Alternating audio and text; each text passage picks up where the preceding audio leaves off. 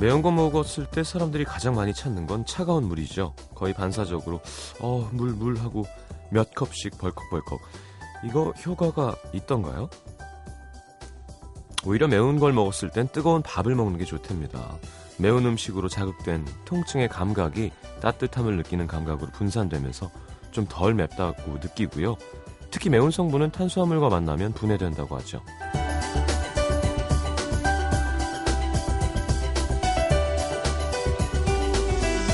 입안에 불이 난 것처럼 마음이 화끈거릴 때 그 마음을 진정시켜주는 것도 찬물을 끼얹는 듯 차가운 날이 아니죠.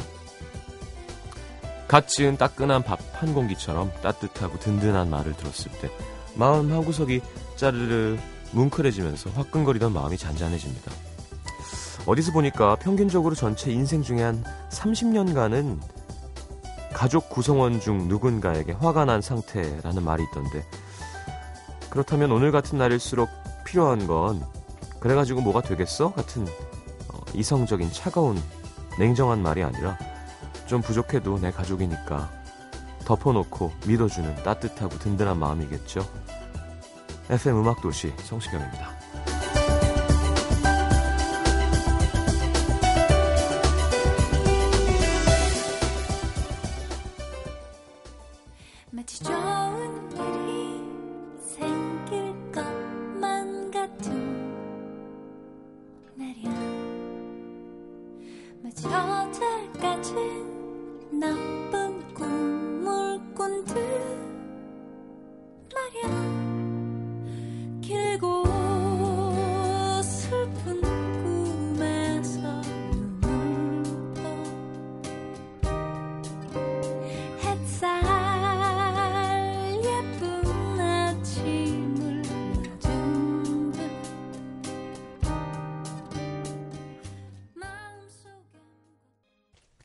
자, 자우림의 Something Good 함께 들었습니다.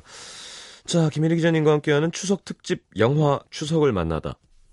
자, 오늘은 한 편 영화가 아니고요. 어, 남은 추석 연휴에 몰아볼 만한 재미있는 영화, 드라마 세트로 묶어서 소개해 주실 겁니다. 좋은 것 같아요. 이렇게 추천받아서 영화 보는 거. 광고 듣고 바로 함께 하죠.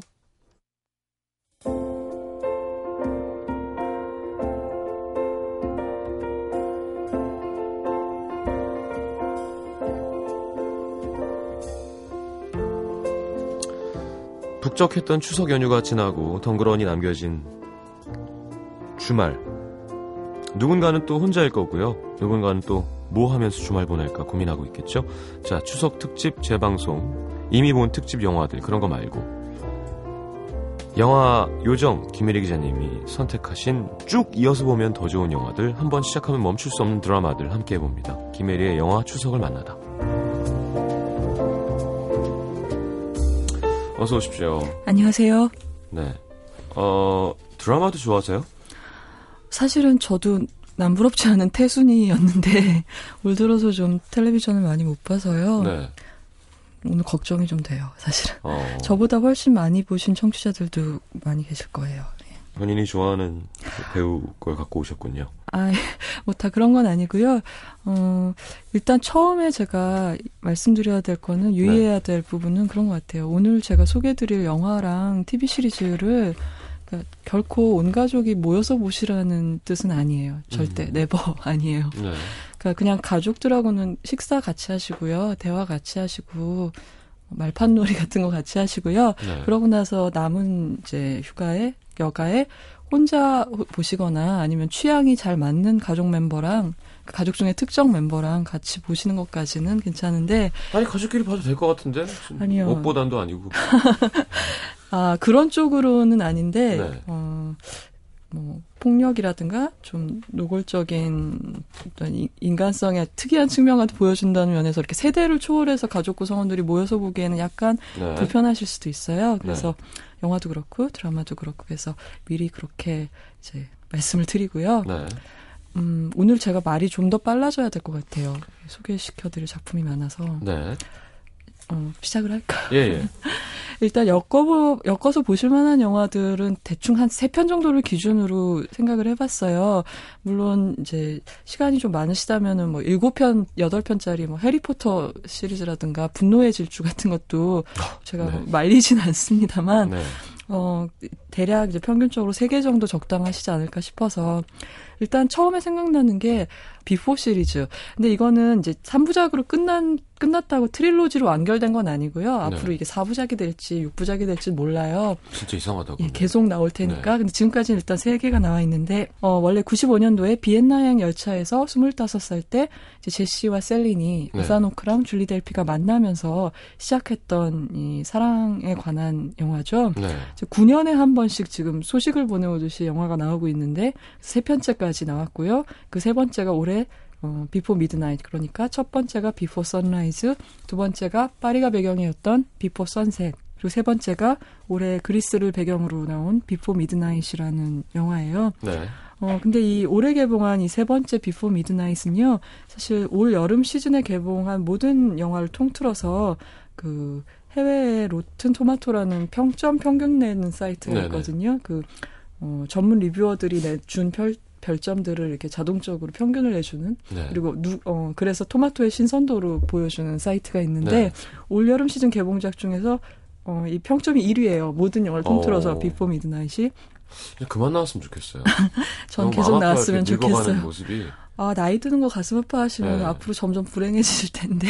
아니 그냥 음. 왜 예쁜 건 예쁜 것대로 있었으면 좋겠는 거 있잖아요. 왜 음. 첫사랑을 다시 만나면 확 깨듯이 음, 그냥 그대로 그 모습이었으면 좋겠는데 너무 음, 특히 외국인들은 나이가 훅훅 들잖아요. 더 동양 사람보다 음. 그런 건 좀 있었던 것 예, 같아요. 그런 마음도 충분히 이해는 간 거, 가, 가, 네네. 가는데, 만약에 이 영화를 보면서 데이트를 시작해서 지금 뭐 아이를 둘쯤 둔 부부가 있다면, 그렇지, 예, 또- 같이 보면서 여러 가지 이야기의 시작이 될 수 있을 것 같고, 뭐 이 3편에서도 여전히 이두 사람은 스- 서로 사랑하고, 또 여전히 문제가 있고 그렇습니다. 네네. 어, 그리고 이번 영화는, 어, 우리 시작할까? 뭐 이런 게 보통 앞, 앞에 그 두 편 영화의 주제였다면 이번에는 우리 끝낼까라는 이야기를 하고 있다는 점에서 네. 이제 조금 더 어, 다른 앵글로 어, 두 사람 관계를 볼 수 있어서 재밌었어요. 이렇게 세 편 연달아 보시는 거 어, 괜찮을 것 같고요. 네. 그다음에 틸다 스윈튼이라는 배우에 대해서 올 들어서 처음 접하신 청취자들 많을 것 같아요. 설국열차라는 영화 덕분에 네. 그래서 이 영화를 보시고 이 배우한테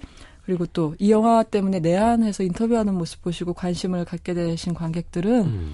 음, 틸다 영화 세 개를 모아서 한번 보시면 어떨까 하는 생각도 해봤어요. 올란도. 예, 그래서 출연작이 많은데 이게 그 많은 작품 중에서 이 사람이 갖고 있는 이제 어, 독특한 면모들을 하나씩 볼 수 있는 그런 작품을 세 개를 골라봤는데 어, 하나는 일단 올란도라는 95년, 6년쯤에 만들어진 시대극이 있어요. 네. 그래서 수백 년을 엘리자베스 1세 시대부터 현대까지 살면서 남성과 여성을 오가는 인물을 음. 연기를 했습니다. 근데 이게 바로 전에도 제가 말씀을 드렸지만 이 배우가 갖고 있는 양성적인 면모, 네. 그러니까 남자도 아닌 것 같고 여자도 아닌 것 같은 그래서 우리가 성별이란 무엇인가에 대해서 새롭게 생각할 수 있게 해주는 네. 그런 이 배우의 특징을 잘 보여주는 영화거든요. 그래서 대표작 중에 하나라고 할 수 있고요. 두 번째를 꼽는다면 줄리아라는 에릭 종카 감독의 영화에 출연을 했어요. 네. 이 영화에서는 이제 알코올 중독인 여성으로 나와서 어떤 어, 돈 때문에 어떤 아이를 납치를 했다가 본의 아니게 그 아이를 보호하게 되는 질풍노도의 여성을 보여주는데 보통 이 틸다 스윈튼의 연기 스타일은 그렇게 격정적이지는 않아요. 그리고 자기가 어떤 actor, actress 이런 거보다 감독의 모델이다라는 생각을 더 많이 갖고 있거든요. 어. 감독한테 쓰여지는 모델이다라는 생각을 많이 갖고 있는데 이 영화에서는 그러, 그럼에도 불구하고 누구 못지않게 어, method 연기를 잘해 보일 수 있는 배우이기도 하다. 마치 어. 여자 드니로 같은 연기를 보여주거든요. 네. 어, 정말 틸다 스윈튼이야? 막 이런 생각이 들 정도로. 그래서 이 영화도 그녀의 다른 면을 볼 수 있는 영화고요. 그다음에 세 번째는 어, 줄리아랑 좀 상, 어, 비교가 되게 어, 좀 우아하고 절제된 연기를 보여주는 작품으로 이탈리아판 인형의 집 같은 이야기를 그린 영화가 있어요. I 네. am Love라고. 여기서는 어, 틸다 스윈턴의 캐릭터가 이탈리아 재벌가의 시집온 러시아계 여성이에요. 어. 그래서 아이들을 다 키우고 나서 아들의 친구랑 그 굉장히 어린 남자겠죠. 예. 그러니까 사랑에 빠져서 어 본래 자기의 이름도 찾고 자기가 인생에서 욕망하고 있던 게 뭐, 뭐였는지 그걸 새롭게 깨닫는 그리고 집을 뛰쳐나가는 어, 음. 가족이를 보기엔 좀 이상한 영화군요. 그 제가 얘기했잖아요. 네. 그래서 아들의 친구와 그, 그것도 그렇고, 결국 그래서 며느리가 집을 나가는 그런 얘기니까요. 네. 예. 어, 그러면 바로 저 전월을 구워야겠죠. 그렇죠. 어, 딱 됐는데요. 네. 철이기도 하고, 이제. 네. 그러면 이제 I am Love에서 그 이탈리아 재벌가에서 시어머니가 전어를 한국에서 구해다가. 재밌다. 자, 네. 설국열차는 잘 됐나요? 외국에서? 아직 개봉을 안 했습니다. 어, 진짜? 예. 그럴 수가 있어요? 왜냐하면 우리나라에서는 이 영화의 규모가 여름 블록버스터지만 네. 어, 이 상대적으로 할리우드에서는 아주 예, 저예산 중- 영화죠. 저예산까지는 아니지만 이제 중저예산급이기 때문이고 그다음에 아시아에서 온 일종의 아트하우스 장르 영화 이런 식으로 분류가 되기 때문에 네. 사실 가을 영화인 거예요. 아. 미국으로 치면 그래서 미국이라든가 이 영미권에서는 아직 개봉을 안 한 상태예요. 스코어가 궁금한데요. 그렇기도 하고 지금 사실 제일 이슈가 되는 건 이 판권을 갖고 있는 와인스타인 컴퍼니에서 이 다른 판본 편집본을 요구를 하고 있다고 하거든요. 예. 그래서 그러면 아무래도 늘진 않고 줄 텐데 영화가 네. 어떤 부분을 잘라내느냐 뭐 이런 어. 것 때문에 사실 영미권 관객들은 자르지 말라고 요구하기도 하고 틸다 스윈턴이 실제로 이제 인터뷰 같은 걸 하면서 영미권 관객들도 음, 가- director's cut을 볼 권리가 있다라는 아. 얘기를 이제 넌지시 하고 있고 뭐 이런 네. 상황입니다. 어, 그렇군요. 알겠습니다. 노래 한 곡 듣고 들어와서. 네. 올해, 아, 올해 오늘은 제가 특정 작품 소개가 아니라서요. 네. 사운드 트랙하고 무관하게 그냥 이렇게 운전하시면서 뭐 어디 가시면 이동하시면서 들으면 어떨까 싶은 곡을 가져왔어요. 네. 그래서 긴 연휴라는 거는 마치 이제 빠져나오기 힘든 블랙홀 같을 수도 있잖아요. 끝날 쯤이 되면. 그렇죠. 그래서 뮤즈의 슈퍼매시브 블랙홀 골랐습니다. 네, 뮤즈의 Supermassive Black Hole 듣겠습니다.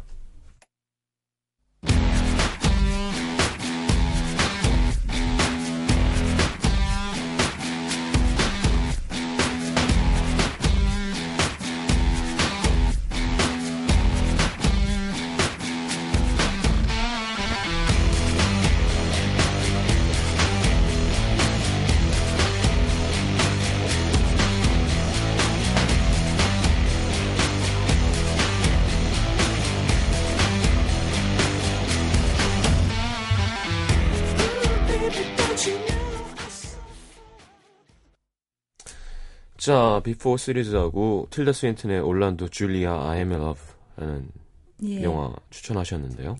예, 그리고 뭐 이렇게 프로그래밍을 해보실 수도 있겠지만 혹시 또 코미디가 좀 아쉬우시면 많이 네. 웃고 싶다 그러시면은 세 편 연달아 보실 만한 영화는 마이크 마이어스 주연의 007 패러디 코미디 있죠, 오스틴 오스틴 파워. 예. 자기의 성적 에너지 mojo라고 불리는 그 force의 다른 말이죠. 그러니까 네. mojo를 근간으로 활동하는 스- 영국 스파이 얘기인데요. 1인 다역으로 많은 웃음을 줬었고 심지어 악당도 자기가 아주 닥터 이블. 네. 근데 이거 예. 사실 3편은 조금 떨어지는데요. 1, 2편은 정말 제가 웃다가 저 극장에서 굴러 떨어졌어요. 객석에서 어, 너무 야, 웃겨가지고. 근데 영어를 좀 알아듣는다는 뜻이에요. 이게 그냥 자막으로 보면 재미가 없거든요. 아 근데 약간 비주얼 개그도 많이 있어요. 예를 들면 이 사람의 이 국부 치부를 가리는 물체들이 네. 계속 나오는 시퀀스가 네. 있는데 그 너무 재밌지 않나요? 아, 서가 뭐 멜론 예, 이렇게 해서. 예 대사가 없어도 저는 언제 봐도 너무 재밌어 그 장면. 어, 어, 그리고 또 하나 또 제안을 드리자면, 제가 항상 명절에 부모님하고 TV보다 느끼는 건데요. 부모님들보다 항상 우리가 영화를 많이 보는 것 같지만 가끔 그 추억의 명화 같은 거 보다 보면 아, 부모님들도 굉장히 극장 많이 다니셨구나라고 깨달을 때가 있잖아요. 그래서 어, 한번 그 서부극 지금은 좀 지나간 장르지만 스파게티 웨스턴 같은 거 모아서 보시면 으- 어, 뜻밖의 부모님들이 갖고 있는 영화에 대한 추억이나 지식 같은 거 우리보다 리 마빈이나 뭐 더 많이 알고 계실 수 있거든요. 네네. 그래서 뭐 황야의 무법자, 뭐 석양의 무법자, 석양의 갱들 이런 어, 하여튼 거기 영화들 다 무법자예요, 그죠? 그렇죠. 뭐 석양하고 황야하고 무법자를 이렇게 짝을 바꿔가면서 제목을 만들었다고 보시면 예, 되죠. 시골 가서 메리 워리 쫑 하면 가운데잖아요, 걔들이. 그랑 비슷한 거죠. 그래서 사실 제가 굉장히 많이 헷갈려요, 이 작품들이, 음. 제목이. 예, 여기까지가 제가 엮어보실 수 있는 영화로 골라본 작품들이고요. 네, 수고하셨습니다. 네. 끝났어요? 아니요, 그리고 이제는 이제 드라마들, TV 시리즈 세 편을, 와, 급하다. 세 편을.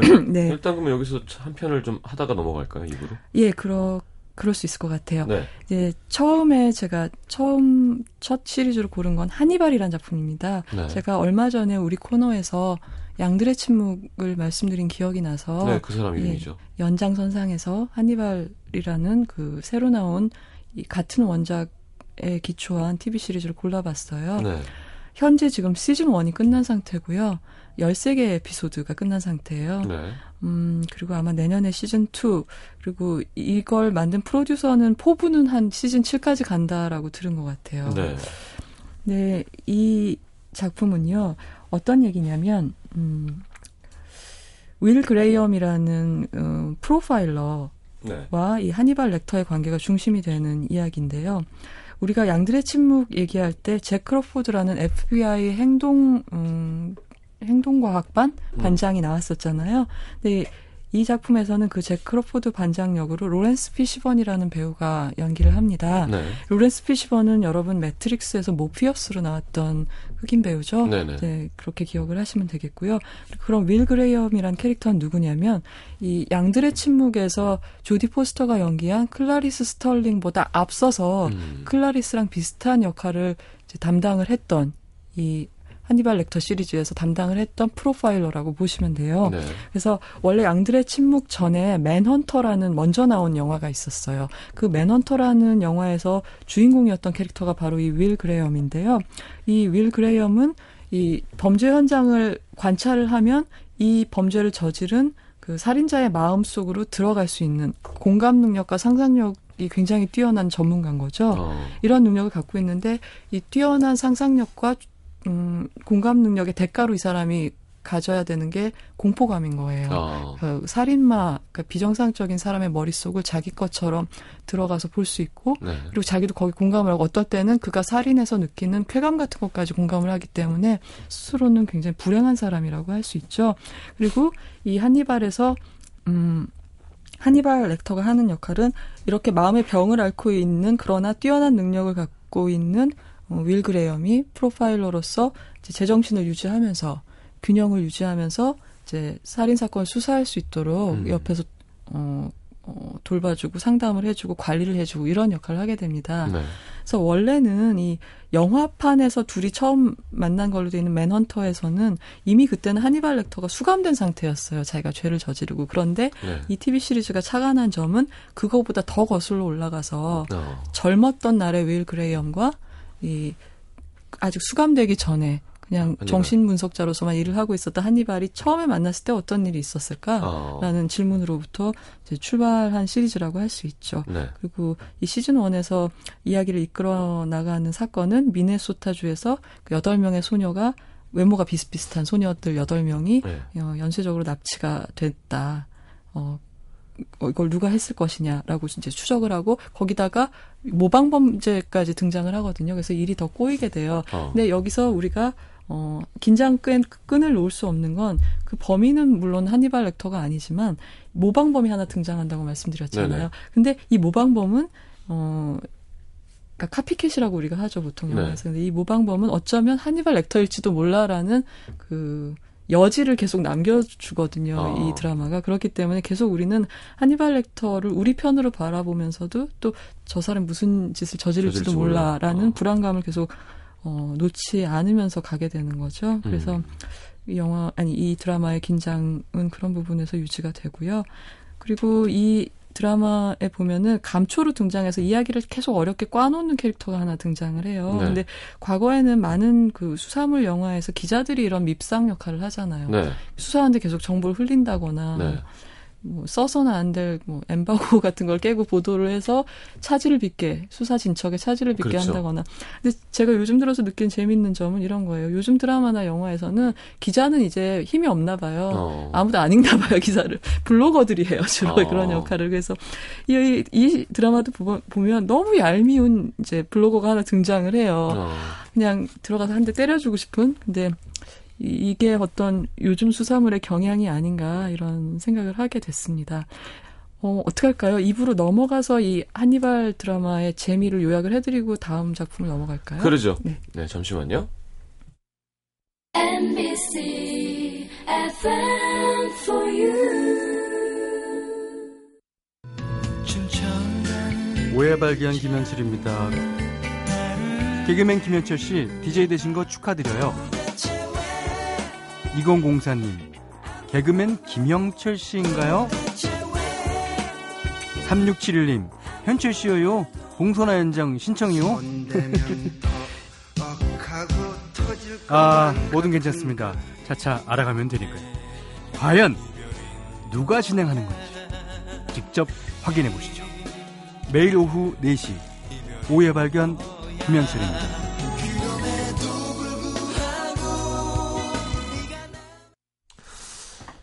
자, 한니발 네, 이. 시리즈를 권해드리는 이유는 재미의 포인트라고 할 만한 건 이 한니발 시리즈가 어 영화에서 우리가 많은 걸 알고 있는 얘기잖아요. 사실 네네. 그러니까 뭐 맨헌터 나왔죠. 양들의 침묵 나왔죠. 그리고 한니발이라는 영화도 나왔고 레드 드래곤이라는 영화도 나왔거든요. 네네네. 그러니까 이 시청자가 이미 이 토마스 해리스의 원작에서 비롯된 많은 영상물에 대해서 상식을 많이 갖고 있다는 걸 알고 있는 거죠. 이 시리즈는 네네. 그래서 그 기존 지식을 자산으로 이용하고 있는 작품이라고 할 수가 있어요. 어. 그래서 예를 들면 각 에피소드 제목이 요리 이름이에요. 어. 그뭐 프랑스 코스 요리 중에서 뭐 하나씩 뭐, 저- 네. 뭐 전체 이런 식으로. 근데 그 요리 이름이 기분이 나쁜 거죠. 왜냐하면 우리가 한니발 어떤 인물인지 알고 네. 있고 연쇄살인마 중에서도 식인을 했었던 살인마라는 걸 네, 알고 네. 있기 때문에 이 사람이 요리만 하는 장면만 나와도 우린 벌써 이제 기분이 등골이 약간. 네, 네. 서늘해지는 거예요. 그렇기 때문에 우리가 이 시리즈에서 갖고 있에 대해 갖고 있는 이미 이미지들을 이용을 해서 어떤 게 기분 나쁜 건지 잘 알고 그거를 굉장히 인상적인 이미지로 바꿔놓는데 주력을 했어요 연출을 음. 보면 또 마지막으로 뭐니 뭐니 해도 이 시리즈의 재미는 어, 캐릭터들 중에서 한 3분의 2 이상, 3분의 2 이상이 심리학자에 가까운 캐릭터들이라는 거죠. 그러니까 어. 뭐, 윌 그레엄도 그렇고요. 프로파일러니까. 그렇죠. 한니발 당연히 정신분석학자고요. 네. 잭 크로포드 제가 우수한 어, 행동과학자라고 네네. 말씀드렸죠. 그리고 여기에 아까 감초처럼 끼어들어서 회방 놓는 블로거. 블로거 역시 이런 굉장히 심리전을 능수능란하게 구사를 하거든요. 네. 이 캐릭터도 그렇고 그래서 이 상당히 대사들이 쉽지만은 않아요. 인간 심리에 대해서 이렇게 파고드는 내용의 대사들이 있어서 네. 심리학에 관심을 가지신 시청자라면 이제 좀처럼 흥미를 잃지 않고 계속 연달아서 볼 수 있는 지금 머리 싸움을 계속 예, 하는구나. 지금 한 시즌을 볼 수 있는 10, 10, 13개 에피소드라고요. 지금까지 나와 있는 13개고요. 아마 내년에 시즌 2가 나올 겁니다. 알겠습니다. 한니발. 네. 하나 이제 소개해 드렸네요. 네, 노래 한 곡 듣고 들어왔으면 두 개. 아, 벌써요? 즉 어, 아니, 바로 하실래요? 그럴까요? 조금만 그럼 얘기를 할게요. 앨범 일단은? 약간은 해놨어야지. 마음이 놓이니까. 예, 그럴 것 같아요. 예. 그래서 가리레오, 갈릴레오라는 일본 드라마를 이제 소개를 드릴까 해요. 네. 이 시리즈는 이제 일본 후지 TV에서 만들어진 TV 드라마고요. 어, 원작은 히가시노 게이고라는 작가의 소설입니다. 그 용의자 X의 헌신 같은 작품으로 이름을 많이 접해 보셨을 거예요. 네. 이 히가시노 게이고 작품 중에서 탐정 갈릴레오라는 작품과 예지몽이라는 소설이 있었다 그래요. 그래서 네. 이두 작품을 원작으로 삼아서 시즌 1은 2007년도에 방영이 됐어요. 그래서 그때 이미 시청률이 한 20%가 넘었다고 해요. 굉장히 성공적이었던 거죠. 네. 근데 그렇게 해놓고서 이제 보통 이렇게 연달아서 성공적이면 나오기 마련인데 한 5년 반이나 지나서 어. 시즌 2가 나왔어요. 어, 그리고 그 시즌 2가 올해 들어서 한국의 케이블에서도 케이블 TV에서도 방영이 됐죠. 어. 그래서 한니발도 제가 말씀을 안 드렸는데 한국의 TV에서 방영을 케이블에서 방영을 했었어요. 네. 그러니까 제가 가능하면은 여러분이 구해서 보실 수 있는 걸로 골랐거든요. 여러 가지. 그렇죠. 뭐. 못 구하는 거면 용용 죽겠지니까. 그래서 갈릴레오 역시 VOD나 뭐 이런 경로로 해서 여러분이 이제 수고를 하시면 구해서 보실 수는 있고요. 네. 지금 시즌 1은 10편이었고 시즌 2는 11부작 해서 이렇게 마, 마무리가 된 상태입니다. 네. 어, 이 TV 시리즈의 주인공은 굉장히 성실하고 씩씩한 젊은 여형사예요. 그러니까 신입 여 형사죠. 그리고 그녀의 이름은 우츠미 카오루라고 하는데요. 네. 연기한 배우는 이제 시바사키 코라는 여러분이 영화에서도 많이 보셨던 그런 네. 여배우가 연기를 했고 이야기를 잠깐 간단하게 소개를 드리자면 그러니까 시즌 1 얘기겠죠. 아무래도 영화 전체 네네. 기초가 되는 얘기니까 이 막 이제 경찰 수사 일을 시작을 해서 의욕이 넘치잖아요. 네. 근데 그녀에게는 굉장히 동경하는 선배가 있어요. 그, 그 근무하는 같은 서에서 미스터리 헌터라고 막 추앙받는 굉장히 많은 사건을 해결한 선배가 있는 거죠. 쿠사나기 상이라고 하는 형사 네. 선배가. 근데 이 선배는 이제 이제 얘가 그 우츠미 카오르가 들어오자마자 여기서의 일을 마치고 본청 경시청 본청으로 자리를 옮기게 돼요. 근데 떠나기 전에 선배님 저한테 이제 가르침을 주세요 이러면서 어떻게 그렇게 어, 힘든 사건들을 다 해결하셨어요. 그러니까 이게 내 공이 아니라 사실은 이제 나를 도와준 사람이 뒤에 있다. 어. 그게 누구냐면 내가 졸업한 제도대학교. 라는 명문대라고 이제 설정이 돼 있죠. 네. 그 대학의 동기인 지금 현재 모교의 물리학과의 교수로 일하고 있는 유카와 마나부라는 인물이 있는데 얘가 도움을 줬다. 근데 이 사람이 굉장히 괴짠 거예요. 유카와 마나부가. 네. 그래서 이 사람의 별명이 바로 갈릴레오인 거죠. 어. 그래서 이제 이 시리즈의 제목이 갈릴레오가 됐고, 어, 이 사람은 자기가 전공하고 있는 물리학 분야에서는 왜 일본 표현 중에 초라는 걸 앞에 붙이잖아요. 예, 그래서 예. 뭐 귀여워도 초귀여워 예, 이렇게 표현을 예, 예. 하고, 근데 이 드라마 대사를 보면 초천재라고 표현을 해요. 어. 이 물리학 분야에서는 초천재고 일상생활에 있어서도 비논리적인 걸 못 참는 어. 전혀 용납을 안 하는 그런 사람인 거예요. 사실 이걸 보다 보면 이- 이게 제가 전에 소개해드렸던 영국 드라마 셜록 있잖아요. 네네. 셜록 캐릭터가 많이 생각이 납니다. 그리고 어. 시간적으로는 셜록보다 많이 나왔고 원작 소설의 셜록을 생각하면 이제 셜록보다 뒤에 나온 캐릭터이긴 한 거죠. 네. 그래서 이 쿠사나기 선배가 본청으로 옮겨가면서 이 자문역 갈릴레오의 존재를 말하자면 후배인 어, 우츠미한테 인수인계를 하고 가는 거죠. 네. 이제 그러면서 이제 둘이서 새로운 짝이 돼서 어, 해결하기 힘든 사건들을 풀어나가는 얘기들로 이루어진 시리즈입니다. 음.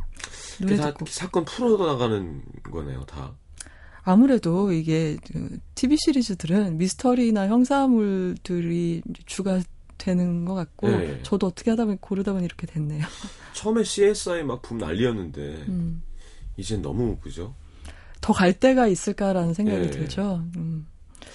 그리고 또 너무 이렇게 자극을 더 큰 자극을 위해서 무리수를 두는 작품들도 가끔 보이는 것 같고요. 음. 예. 알겠습니다. 노래는 허밍어반 스테레오의 인썸니아 네. 좋아하세요?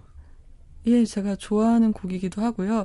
왜 오히려 휴가가 좋아지면 잠이 안 오지 않나요? 연휴 때 되면.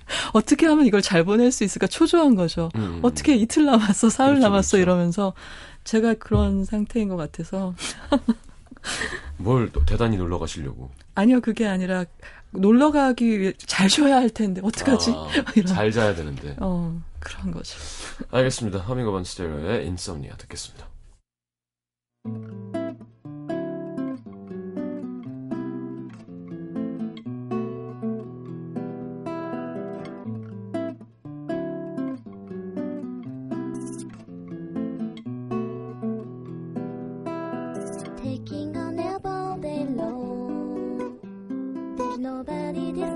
But I can feel free. There's no hope, there's no despair. Only the anger reminding to my heart. There's no chance and there's no clue. You've gone so far away, I'm hiding myself from you. I hate myself who can't stop loving you. I feel so stupid because I'm still in love with you. Yeah, follow the precipice, but there's no 자, 인썸니아 함께 들었습니다. 예, 그러면 어, 갈릴레오 얘기 계속 해볼까요? 네. 근데 뭐 여러분들이 여기까지 설정을 들으시면 아, 대충 이렇게 가겠구나라고 아실 텐데요. 이 여영사 우추미와 그 갈릴레오 교수는 좀 서로 갈구는 서로 타입이 아주 많이 다른 짝이라고 할 수 있죠. 어. 그래서 또 상호 보완을 할 수 있고요. 그러니까 이를테면 갈릴레오 교수는 좀 인간의 마음을 모른다라는 그런 타박을 듣죠. 우츠미한테서. 저 사람은 공감 능력이 없어. 그러니까 예를 들면 이제 뭐 이러이러한 사건이 갑자기 사람이 머리에 불이 붙어서 화상 쇼크로 죽었어요. 네. 아무 화인이 없었는데 갑자기 머리가 불타오르기 시작했어요. 네. 이런 사건을 얘기를 하면은 그 사람의 반응은 오모시로이 이러는 어, 거죠. 재밌다. 예. 그러면 이제 형사는 분노하면서 아니 지금 아, 앞날이 네. 창창한 사람 젊은이가 머리에 불이 나서 죽었는데 어떻게 그걸 재밌다고 할 수가 있냐 어. 이런 거죠. 근데 사실 이 갈릴레오는 특별히 사람이 냉정해서라기보다 나중에 사과하긴 하는 장면도 있어요. 아, 그 말이 기분 나빴다면 미안하다. 근데 나는 그게 내 표현인데 어. 내 이해 범위를 벗어나는 현상이 발생하면 그걸 나는 그냥 재밌다라는 형용사로 표현을 한다. 어. 이제 막 그렇게 얘기를 하고 둘이 같이 이제 사건 해결하는 기억들이 쌓이면서 서로 이해하고 뭐 이렇게 행동하면 제가 저렇게 나오겠구나라는 것도 짐작을 해서 어, 이- 이야기들에 점점 풀려나가게 되죠. 그러니까 네. 캐릭터를 알수록 점점 더 재밌어지는 부분이 생기는 거죠. 그래서 예를 들면 이런 거예요. 원래 이 사람이 그렇게 범죄 수사나 인간성에 관심이 있지는 않아요. 단지 어, 어떤 일을 입증하고 싶어 하죠. 자기의 논리를. 그래서 그의 참여를 이끌어내는 제일 좋은 트리거, 방아쇠는 이런 거예요. 가서 이런 사건이 터졌어요. 이런 일은 있을 수가 없어요. 라고 얘기를 하는 거예요. 어, 우치미가 가서 그러면 그러면은 이제 눈이 번쩍 하면서 누가 그런 일이 있을 수 없다고 얘기했어. 누가 어. 증명했어 그거를. 세상에는 모든 일이 있을 수 있어 그러면서 그게 있을 수도 있다는 걸 물리적으로 수학적으로 증명해내는 아. 게 갈릴레오가 하는 일이고 거기 뒤에 깔려 있는 인간적인 동기를 밝혀내는 게 우츠미 형사가 담당하고 있는 어. 저는 여기 어, 우리 팀에서 동기를 담당 심리적 동기를 담당하고 있습니다. 뭐 네. 이런 식으로 분업이 이루어지는 걸 볼 수가 있어요. 네네.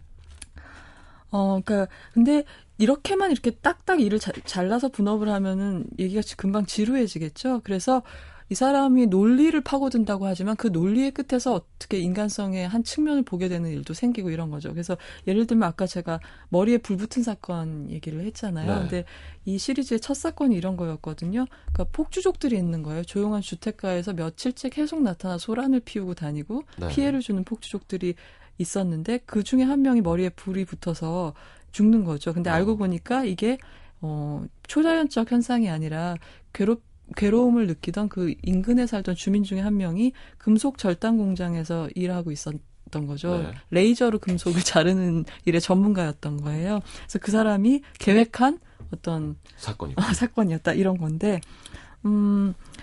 그 사람이 이걸 어떻게 했을까를 맨 처음엔 과정을 증명하기 위해서 이 갈릴레오 교수가 어떤 공터 같은데 레이저를 거울과 뭐 이런 반사체로 반사를 시켜서 그 피해자의 머리가 있는 곳까지 어떻게 갖게 했나를 실험하는 걸 하는 거예요. 그러니까 예, 처음에는 예. 과정을 그냥 입증하려는 거죠. 근데 그 마네킹의 머리에 정통으로 맞출 때까지 42번인가 3번을 해서 그걸 성공을 하거든요. 예.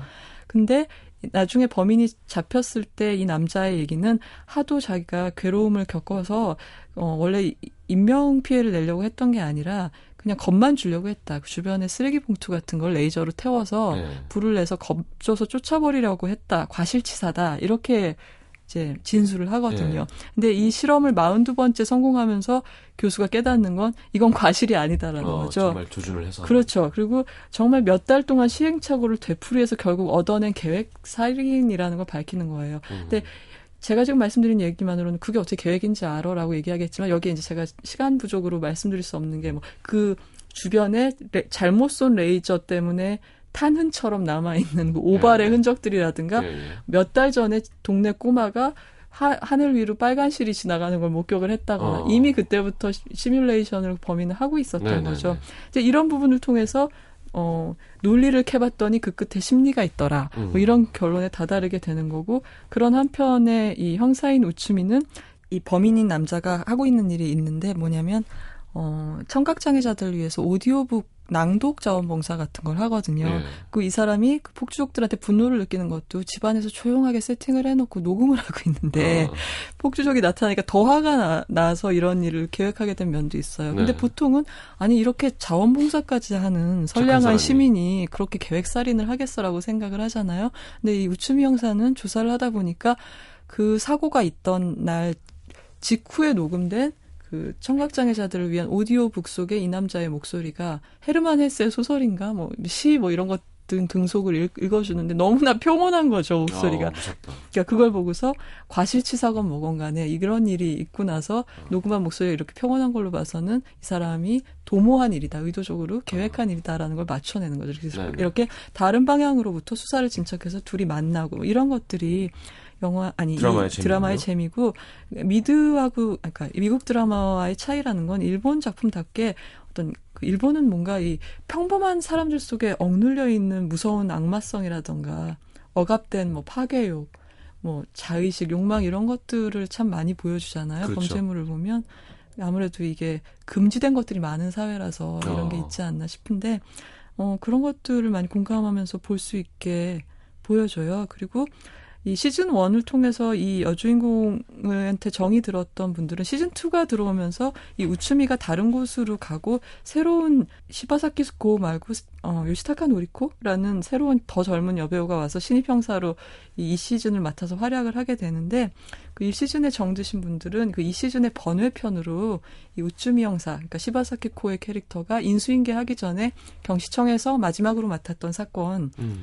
보여주는 에피소드 굉장히 재밌어요. 네. 그걸 보면서 이제 추억을 하시고 5년 반 전의 1시즌하고 연결을 해서 보셔도 좋겠습니다. 알겠습니다. 한 작품이 더 있는데. 네. 헉, 큰일 났다. 너무 길었네요. 네? 브레이킹 배드. 예, 사실은 오늘 제가 소개해드린 모든 드라마 중에서 제일 제가 강력하게 네. 추천을 해드리고 싶어요. 그리고 아까 처음에 경고드렸던 거에 대표적인 예인데 이걸 식구들하고 같이 보자고 하셨다가는 다음 명절부터는 가족을 못 만나게 되실 수도 어. 있어요. 어, 그런 만큼 좀 센 표현들도 많이 있고 하지만 굉장히 훌륭한 작품입니다. 네. 2008년에 방영을 시작해서 어, 현재 시, 어, 5시즌까지 방영을 했어요. 그러니까 이미 60여 개 정도의 에피소드가 쌓여 있는 거죠. 네. 근데 이 작품이 시작이 되면 어 그러니까 어떤 중년의 사내가 팬티바람으로 방독면을 쓰고 캠핑카를 몰고 있어요. 그리고 차 뒤쪽에는 죽었는지 살았는지 모르는 두 사람이 이렇게 널브러져 있고요. 네. 조수석에도 혼절한 남자가 있고 차에는 이제 정체를 알 수 없는 실험 도구 같은 게 있는 거죠. 그러니까 시작하자마자 우린. 저게 뭐지 저게 뭐지 하면서 네. 영문을 모르고 따라가게 되는데 그때 막 차를 세우고 캠코더 같은 거에 가족에게 남긴 유언 같은 말을 남기기 시작하고 그때부터 이 파일럿 에피소드죠. 시즌의 첫 번째 에피소드는 플래시백을 해서 왜 이 남자가 지금 이런 상황에 됐는지. 처했는가를 이제 좀 이렇게 거꾸로 보여주게 되는 거죠. 어, 이, 어, 이 드라마의 주인공은 월터 화이트라고 하는 어, 뉴멕시코주의 고등학교 화학교사입니다. 네. 근데 원래 이제 공부를 하고 연구를 하던 시절부터 굉장히 뛰어난 화학자였는데 어떤 우여곡절이 있어서 결국 고등학교 선생님이 된 것 같아요. 네. 그리고 화학을 사랑하기도 하고 실제로 굉장히 유능한 학자이기도 해요. 그리고 그의 아내는 현재 굉장히 사랑하는 사이인데 어, 터울이 많이 지는 둘째를 임신한 상태고 네. 네, 고등학생인 마다들은 가벼운 뇌성마비를 갖고 태어났기 때문에 다리 움직이는 것도 좀 불편하고 어. 언어의 언어 구사도 좀 불편하고 하지만 되게 속이 깊은 아이예요. 근데 이 아저씨 그러니까 이 월터는 어 그 나이 오, 어, 이 드라마가 시작할 때 50살의 생일에서 시작을 하거든요. 네. 이 교사에. 근데 그 나이쯤에 이른 선생님들이 그렇듯이 어, 좀 건방진 학생들한테 무시를 당하기도 하고요.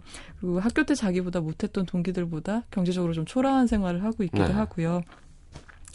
그리고 이 처형의 남편으로 경찰, 마약반 수사관인 경찰이 등장을 하는데 그 사람으로부터는 항상 좀 자기보다 남자답지 못한 샌님 취급을 당하기도 하고요. 네.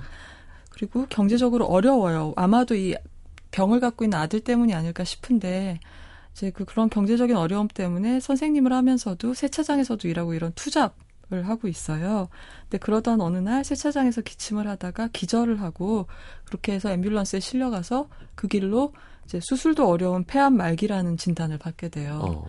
근데 더 어이가 없는 거는 평생 한 번도 담배를 핀 적도 없다는 거죠. 네.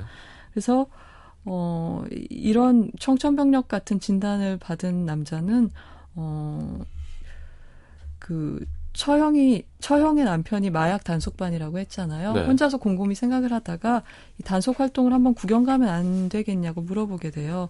거기까지는 우리가 보는 동안에도 아 이 너무 조용하고 소극적이던 삶의 마지막 자극 같은 걸 그렇지, 원하는 그렇지. 걸까 이렇게 생각하게 되는데 어 현장에서 이제 견학처럼 이렇게 시민의 경찰 체험처럼 네. 마약 단속 현장을 보고 있는데 뜻밖의 그 현장에서 도망치고 있는 옛 제자를 목격하게 되는 어. 거예요. 이 선생님이. 그래서 나중에 이 학생을 찾아가 졸업생이죠. 졸업생을 찾아가는 거죠. 경찰은 너를 찾고 있지는 않다. 근데 난 너한테 할 말이 있다. 그러니까 그 하- 졸업생은 깜짝 놀라면서 선생님 제가 졸업한 지가 언제인데 지금 저한테 훈계하시려는 거예요. 어. 라고 얘기를 하는 거죠. 그게 아니라 나는 화학을 알지 않니? 넌 비즈니스를 알지. 그러니까 어. 이 졸업생이 마약 딜러인 거예요. 네. 그러니까 나랑 동업을 하자라고 얘기를 하는 거예요. 어. 싫다면 너를 고발하겠다.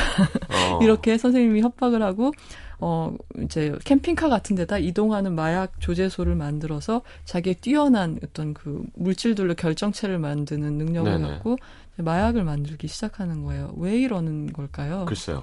그거는 이제 마지막으로 이가, 이 사람 결심한 게 자기한테 장애가 있는 아들도 있고 곧 태어날 아기도 있잖아요.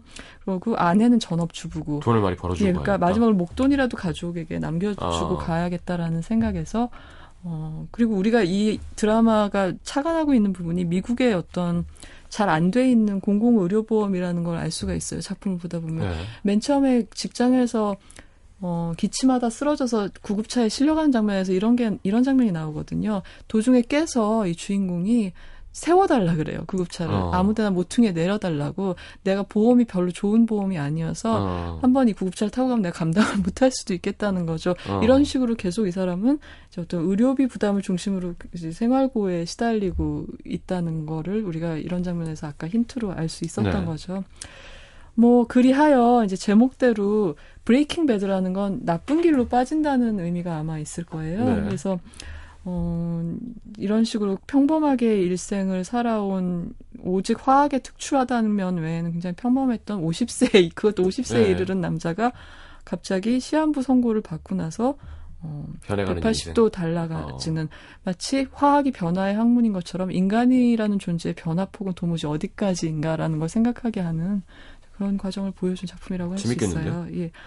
아, 굉장히 아쉬운데요. 이 작품에 대해서는 정말 드릴 말씀이 많았는데. 그러게 좀 네.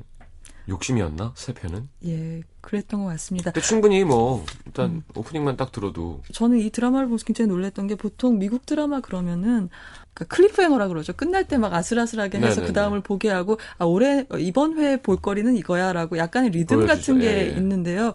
이 드라마는 제가 보다가 잊어버렸어요. 드라마를 보고 있다는 거. 마치 그 코엔 형제의 뭐 노인을 위한 나라는 예. 없다라거나 아니면 그 어떤 살인이나 시체를 어떻게 처리할 것인가를 둘러싸고 일어나는 소동을 찍은 그런 솜씨는 음. 마치 타란티노 감독 영화의 그런 어. 장면에서 보는 것 같은 정말 숨막히는.